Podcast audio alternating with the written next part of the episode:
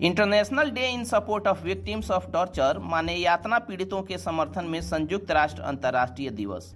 हर साल 26 जून को दुनिया भर में मनाया जाता है। यह दिवस संयुक्त राष्ट्र द्वारा मानवीय अत्याचारों के बारे में लोगों में जागरूकता बढ़ाने के लिए मनाया जाता है, जो न केवल अस्वीकार्य है, बल्कि अक्षम्य अपराध भी है।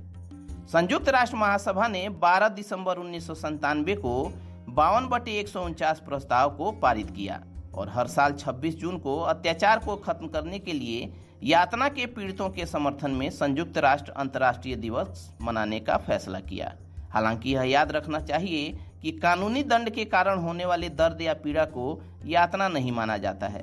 पहली बार 26 जून उन्नीस को यातना के पीड़ितों के समर्थन में संयुक्त राष्ट्र अंतर्राष्ट्रीय दिवस मनाया गया था।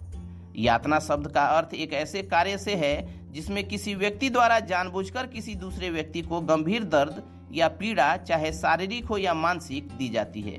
जैसे कि उसे या तीसरे व्यक्ति की जानकारी प्राप्त करना या ऐसे काम के लिए कबूल करवाना, जिससे उसे दंडित किया जा सके।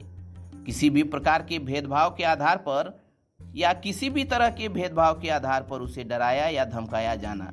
जब इस तरह के दर्द या पीड़ा उसे सहमति या असहमति दी जा रही हो। चलिए दोस्तों कोराफ्लिक्स पर आज के इस पॉडकास्ट में इतना ही। जानकारी आप तक पहुँचती रहे, उसके लिए आप हमारे यूट्यूब चैनल को सब्सक्राइब कर लें और फेसबुक पेज को लाइक कर लें। साथ ही साथ अपने दोस्तों रिश्तेदारों के बीच इस पॉडकास्ट के लिंक को शेयर भी करें।